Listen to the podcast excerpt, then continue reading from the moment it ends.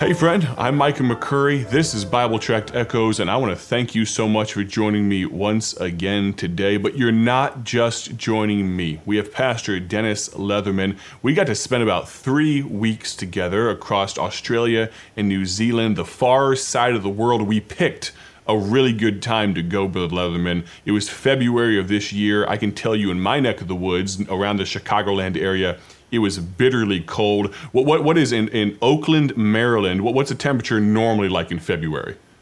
Oh, probably around five degrees. you know, we're up in the mountains.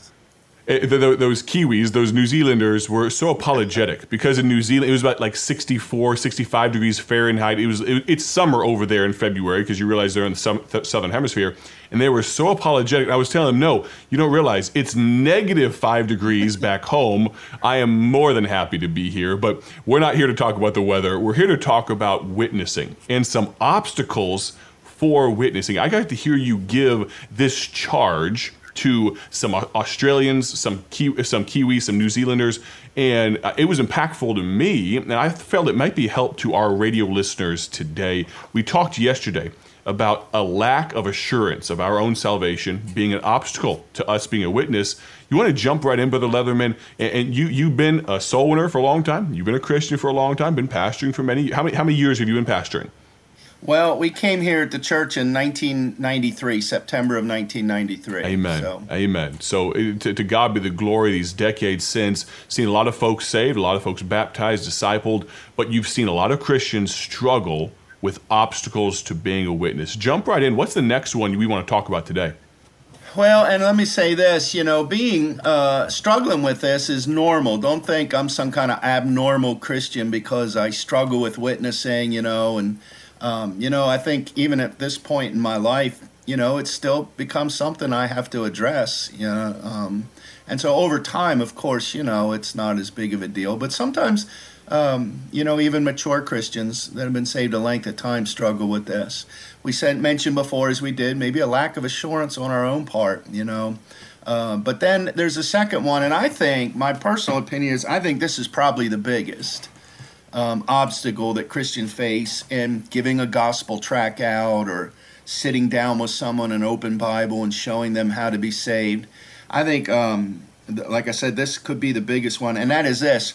Uh, and I'm using a, alliteration here. The first one was lack of assurance. This one, I put it this way locked up by fear. And you've heard of lockjaw.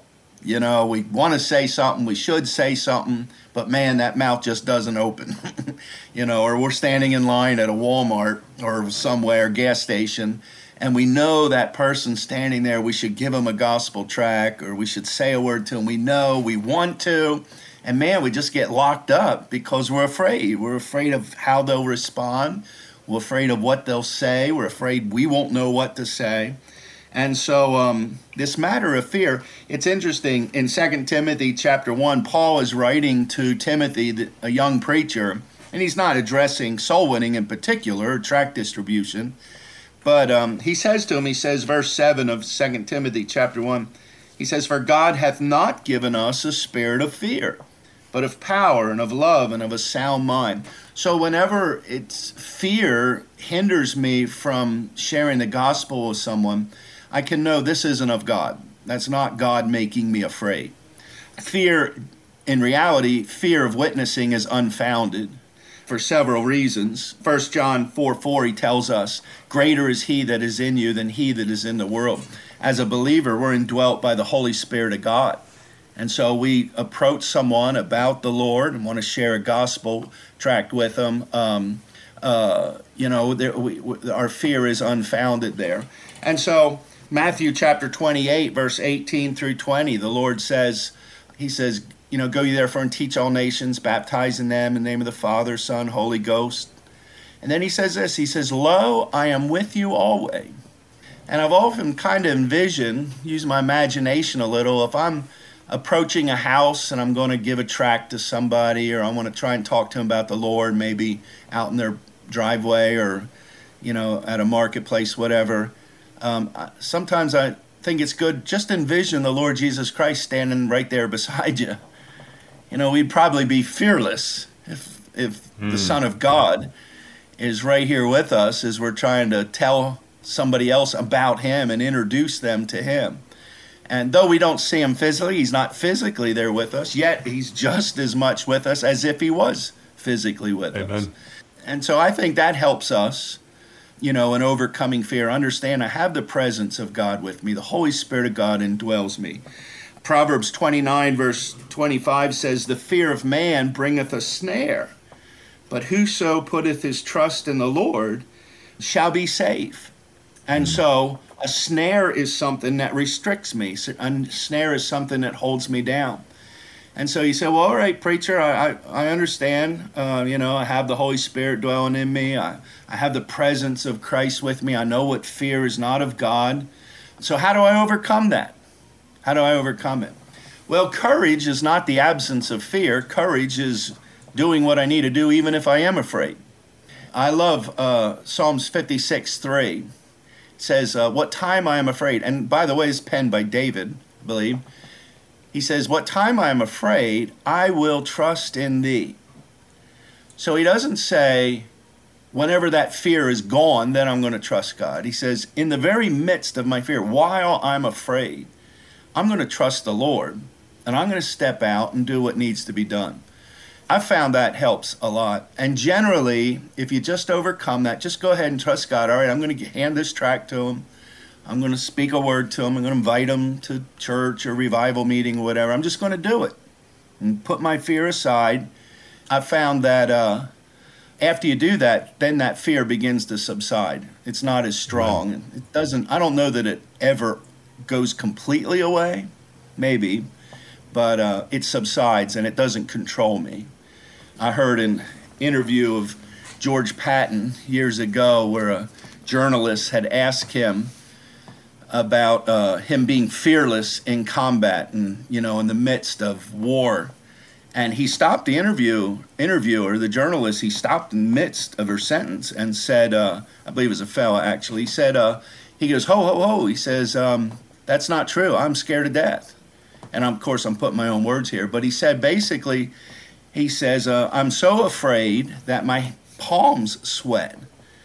He said, but I learned early on not to take counsel of my fears. In other words, I'm not going to I'm not going to take the advice of fear. I'm going to do what I know needs to be done. I'm going to do what I know is right, what is necessary, and I'm not going to let my fear control me. And I think hmm. you and I, as Christians, need to get to the point where our faith in God overcomes our fear of man. We just step out and and do what needs to be done. Amen. It's so, amazing to me that that we have the opportunity, like you said, if Jesus was standing right beside us, we would be gung ho. We'd be all about it. But then we think about the fact that He indwell, the Holy Spirit indwells us. He is with us, and so often we forget that.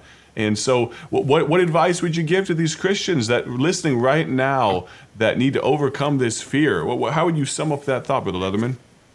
Well, I think there's several ways, and the, in the matter of uh, giving out gospel tracts, um, you know, maybe just get in the habit of doing it. Maybe not necessarily handing it to a person you're too scared, but maybe leave it on a on a doorstep Absolutely. or something, or um, you know, mail them out. Just get that mindset. Carry them with you.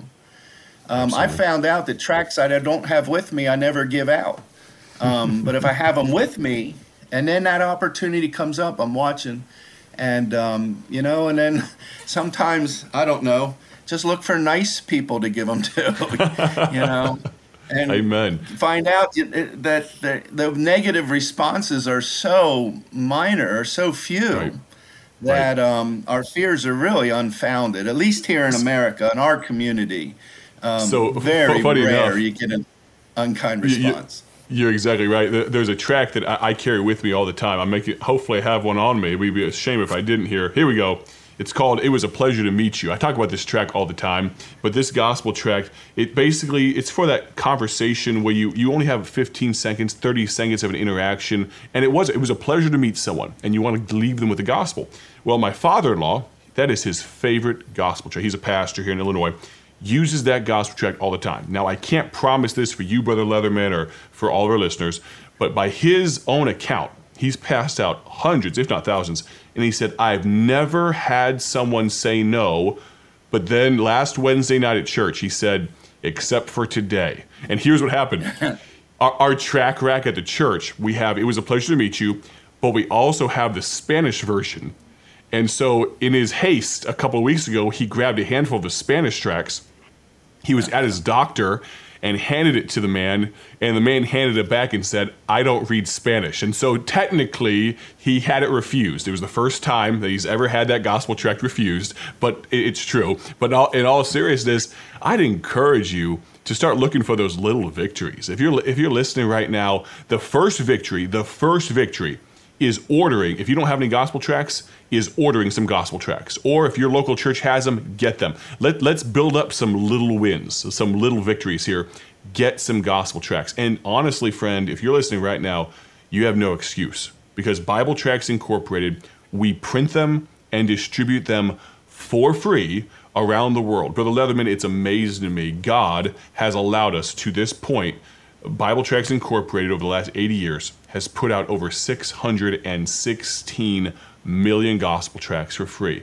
But can I tell you, Incredible. there are still lost people that need the gospel. And you, my friend, I'm talking to you, the listener, right now. You're on the other side of a. Uh, I, I'm talking to a microphone. You're you're listening to the speaker.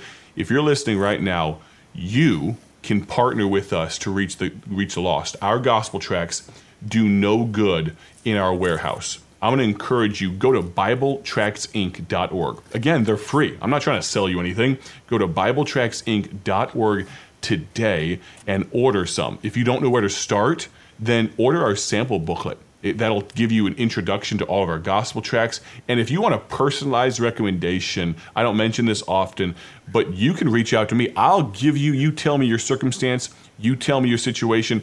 I will give you a personalized recommendation. You can text me at this number. I'll give it to you twice. Now remember, tomorrow on the broadcast, Brother Leatherman's going to be sharing another obstacle to witnessing. You're going to want to stick around for that. But I want you to text me if you need a personalized recommendation. Text me at 309 316 7240. Again, that number is 309 316 7240 zero. We greatly appreciate Brother Leatherman. Thank you so much for joining us, the pastor of Mountain Lake Independent Baptist Church, Oakland, Maryland. I'm excited for him to continue. You are not going to want to miss because maybe, maybe tomorrow is the obstacle that trips you up. Make sure you listen in. My prayer, as always, is that you have a great day for His glory. We'll plan on talking to you very soon. God bless. Thank you for joining us today for Bible Tract Echoes, a ministry of Bible Tracts Incorporated. If you would like to receive a free sample booklet of all of our tracks, you can contact us by calling 309 828 6888. That's 309 828 6888. Our mailing address is P.O. Box 130, Dwight, Illinois 604 20. A faster way to contact us is to go to our website at BibleTractsInc.org. That's BibleTractsInc.org. There you will find more information about our ministry and details on how you can support Bible Tracts Incorporated. Thanks for listening, and may the Lord richly bless you as you serve Him.